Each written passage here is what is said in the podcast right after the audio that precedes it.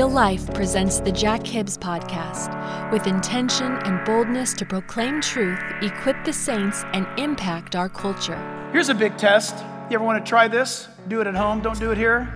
If you don't think you belong to God, if you think God doesn't want you, try denouncing Him. Take your Bible when you go home today, go get a trash can and try to burn it. Just burn it. Just throw your Bible across the street. Just say, I never pick it up again. I did that once. You can get the outlines of this podcast by going to jackhibbs.com slash podcast. Today, if this podcast lifts you up and encourages you to live a more fulfilled life in Christ, then make sure you leave us one of those five-star ratings. To us, that's like saying amen or yes. Then that rating will encourage others to listen. Now open your hearts to what God's Word has to say to you. Here is Jack Hibbs.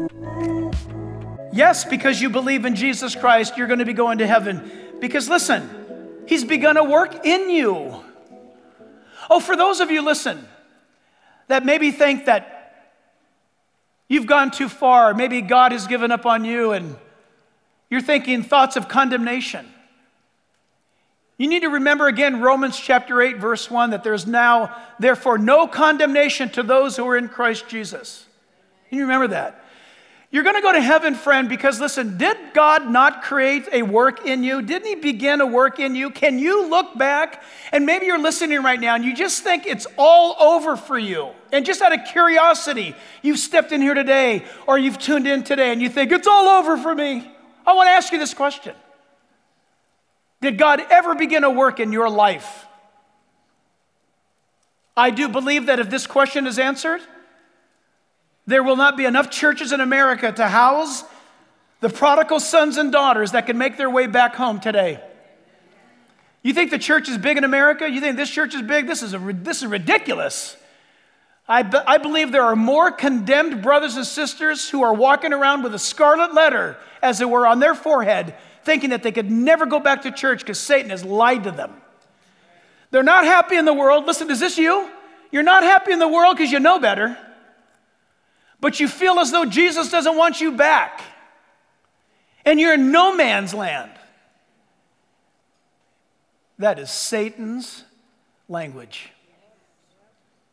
Can you ask yourself if God has done a work in you? In 2 Timothy chapter 2 verse 19 the Bible tells us nevertheless the solid foundation of God stands having this seal. This is awesome. The Lord knows those who are his. The word in Greek is gnosko. It's a great word. I love this word because the word, listen, the Lord experiences those who are his. That's what the word gnosko means. It means, it means, you see this? Watch, watch. Listen. Bible, turn the pages. See what I'm doing? I'm gnoskoing this Bible. I'm familiar with it. I feel it. I am in direct connection with it. God's word says, I know those that are mine. I'm in direct connection with them. I feel them. I can touch them. I know them. I cannot be any more intimate with them than what I am with my own. Do you believe in Lord Jesus Christ? That's your reality. You need to spiritually stop tiptoeing around and be confident in Christ. Here's a big test. You ever want to try this? Do it at home, don't do it here. If you don't think you belong to God, if you think God doesn't want you, try denouncing Him. Take your Bible when you go home today, go get a trash can and try to burn it. Just burn it. Just throw your Bible across the street. Just say, I never pick it up again. I did that once. You're looking at a guy that struggled for three years with such condemnation because I couldn't get over my past. I remember being so angry because I couldn't fathom the love of God for me. How could he?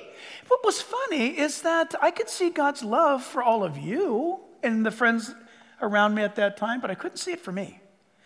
And it's powerful because that's a da- it's powerful because it's dangerous because Jesus is a personal savior. He's not a group savior. Amen. You need to hear this. If I were to ask you, do you believe in Jesus? Yes, I do. And I asked you the diagnostic questions. You believe he died for you on the cross? Yes. But do you believe, but, uh, then you believe you're going to heaven, right? I don't know. I'm just such, I don't know. I keep remembering about my past.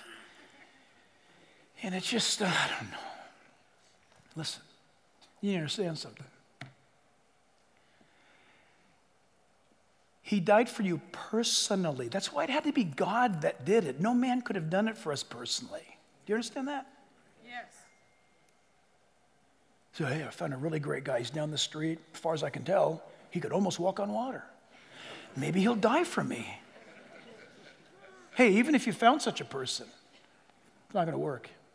God had to die for us. And when you come to realize that, that if, if Adam and Eve had a baby, somebody give, give me your names, just give me a name. Jennifer. Jennifer. If Adam and Eve had a baby and Jennifer was the only one born, and then Eve trips over an apple over there, it had to be an apple. The way Apple computer, Apple, it had to be an apple. If Adam and Eve would have sinned and plunged the three of them by their action into condemnation, Jesus Christ still would have died if Jennifer would have been the only kid born into this entire world. Did you know that? You say, Whoa, that's not a very big salvation purchase for all that suffering. You're looking at it religiously. God looked at it purely based on his nature of who he is. God didn't convince himself that he's the Redeemer because he is Redeemer. It's not that it was one or 100 billion people over the course of human history. It's irrelevant to him. He doesn't love based on numbers, he loves one at a time. And that love he has for you is blind to your sins and faults because you believe in Jesus Christ. Do you know why that do you know why you see red when you see something red? Because your brain, your eye is processing every color except one color. You know why the sky is blue? Because it's not blue. You know why you see red? Because that thing's not red. John, you have a red sweatshirt on. I think it's red. Okay, you forgot that. You shocked them. I do, I do. So here's, it's, oh, it's wild. My eyes, in the, in the spectrum of light, my eyes are processing all of the color, colors here. But you know what's, what's being rejected? His, what he's wearing, the reason why it's that color to me is because every color of the spectrum is being absorbed except one color. What color is it? Red. Red is bouncing back and hitting my eye. Thus, I say it's red. It may not be red. The sky is not blue. The sky absorbs every color except blue. It spits blue back at you because it's not absorbing blue. Are you hearing me? When God looks at the Christian, the Bible says we've been washed in the blood of the. God sees everything He would have you see, as a, as a non Christian, God sees all of my sin. But the moment I'm washed in the blood of the Lamb, imagine you being, because of belief, you're dipped in a tub of blood. You say, Pastor, that's so gross. It should be gross. It cost God his life. And you stand up. I see, listen, if I were God and I'm looking at you, I only see red. That's why the Bible says he will, not, he, he will never remember your sins. And as far as the east is from the west, he will remove your sins from you. Why? Because he only sees red. so who made that up? God did. Stop trying to convince him of other things. Just zip it, will you? Thank him for it. When you trust Christ, God sees you red, washed in the blood of the Lamb. That's his deal. Listen, he did that. Enter into that. You have nothing to do with it but to believe Him. So get into it. Stop overthinking it. Did you do wrong? Did you sin against God? Was that evil? Yes. Then run to Him. Amen. Run to Him and get red. Amen. Plunge, as the old hymn goes, in under the fountain of Emmanuel's veins. Remarkable. Here's the reality Ephesians 1, verse 3. Listen. Blessed be the God and Father of our Lord Jesus Christ, who has blessed us with every spiritual blessing in the heavenlies in Christ, just as he chose us in him, that's Jesus, before the foundation of the world. That means God knew you before you were ever hatched, he knew who you were. That we should be holy and without blame before him in love, having predestined us. He did that based on his foreknowledge. This should encourage you, believer who's going to heaven to adoption as sons by Jesus Christ to himself, according to the good pleasure of his will, to the praise and of the glory of his grace, by which he made us accepted in, notice capital B, the beloved. That's Jesus. Verse 7 In him we have redemption through his blood, the forgiveness of sins, according to the riches of his grace, which he made to abound toward us in all wisdom, prudence, having made known to us, here it comes, the mystery of his will according to his good pleasure, which he purposed in himself. Hear all these, this legal talk? It's as though God is making a declaration, an executive order from God, that in the dispensation of the fullness of times, he might gather together in one all things in Christ both which are in heaven, which are on earth, in him. Verse 11 says, In him also we have obtained an inheritance, being predestined according to the purpose of him who works all things according to the counsel of his will. Is this genius or what? Verse 12, that we should first, that we who first, there it is, trusted in Christ should be to the praise of his glory. Wow! You meditate on that's deep. That's beyond deep. That's letting you into to the secret or the mystery of salvation that was in the heart and mind of God before time ever was. Philippians 1, verse 6. Philippians 1 6 tells us, be, technically, the Greek is be being. We say being confident of this very thing. The, the, the word in the Greek means be being confident. Always, never, never, never do you not have to be confident. It's a, it's a command. Be being confident of this very thing that he who has begun a good work in you will complete it until the day of Jesus Christ. Somebody say amen. amen. That means God does his work. Are you going to heaven? Well, I'm not sure. Do you believe Jesus Christ died on the cross for your sins? Yes. I just don't feel saved. Stop it. And believe. Go back to what you know. What got you originally to raise your hand or to get up or come forward or to fall on your face or to say, Jesus, come into my life and save me from myself, wash me clean of my sins and cause me to walk with you? And if you prayed that 10, 20, 30 years ago and you've been like a pinball machine ever since, by God's grace and mercy, you're hearing this message today and you can stop being like that game, that toy and receive this message from the Lord today that He wants you.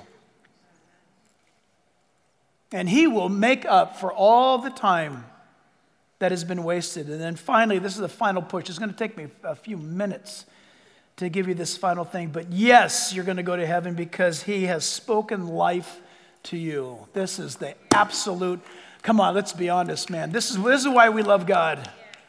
He speaks to us the things that we need to hear. When a, when a wife wants to hear her husband say, I love you more than anything in the whole world, that's, she wants to hear that. If she says, Honey, do you love me? And he says, I pay the bills, don't I? That's, that's sad. That's sad. That's sad. The amazing thing what God has done. God did it all. And then we ask him, Do you love me? And he says, Yes. And, if, and whenever you doubt it, Jack, just look back at what I've done for you in the past. Go back to the cross. You know what? If you doubt it, read the Gospels again. And, and you'll see what I did because I'm crazy about you, Jack. You see, I just can't handle the love of God. Well, listen, he's begun a good work in you. You're a little stubborn, I get it. Just start here then. God likes you. That's a good place to start. I can't handle the love of God. Well, then, you know what? He likes you. Start there. See, what does that mean? That means he wants to hang out with you today. That's good news. Most people don't. He does. right? Think of it.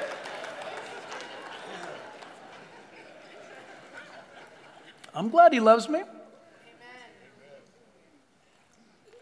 2 Corinthians chapter 4 verse 3 says, "But even if our gospel is veiled, it is veiled to those who are perishing, whose the minds the god of this age, Satan, has blinded, who do not believe." See that? Lest the light of the gospel of the glory of Christ, who is the image of God, should shine upon them. Wow. Last verse, it's a whopper. It's Matthew chapter 13, beginning at verse 1. On the same day that Jesus went out of the house and sat by the sea, a great multitude or multitudes were gathered together to him, so that he got into a boat and sat. And the whole multitude stood on the shore. And then he spoke many things to them in parables, parables, parabolos, para alongside, parabolos, to cast truth alongside every head, every heart of every listener. He just threw out the truth and it landed like a, like a bobber on a fishing line right alongside each person's head. Para alongside, balos to cast, truth alongside their head. Notice, he didn't force it into their heart, he didn't shove it down their throat. He cast it alongside them. He's casting alongside us. This is what he said Behold, a sower went out to sow. And as he sowed, some seed fell by the wayside, and the birds came and devoured them. Some fell on stony places where they did not have much earth, and they immediately sprang up because they had no depth of earth. But when the sun was up, they were scorched, and because they had no root, they withered away. And some, that is seed, some fell among thorns and the thorns sprang up and choked them. But others fell on good ground and yielded a crop, some a hundredfold, some sixty, some thirty. He who has ears to hear, let him hear. And the disciples came to him and said to him, they're going to be asking him this, why do you speak to the people, them, in parables? And he answered and said to them, because it has been given to you to know the mysteries of the kingdom of heaven but to them it has not been given. Stop right there, verse 12. Listen. He's not withholding the truth from them. Satan blinds the eyes of those who do not believe. Jesus throws out in preaching, he throws out the truth to all, but not all accept. That's how you know who is in the family and who's not. Oh, I wish pastors across America would get this down. They don't need to apologize for the Bible and avoid portions of the Bible if they're really pastors, they're supposed to give the Bible and let Jesus do his work. You don't make you don't make a church happen. You just you're just supposed to do one thing, pastor, and you're just supposed to give them the truth faithfully. And God does the rest. You, if you try to build a church, you'll never build a church. You'll build a clubhouse, but you won't build a church. Let him build it. And he uses his word to do it. You just give the word, and he takes care of the rest. This Jack Hibbs podcast, as well as all the broadcast outreach opportunities, are listener supported. Will you consider partnering with us through a special gift? Go to jackhibbs.com to learn more and stay connected.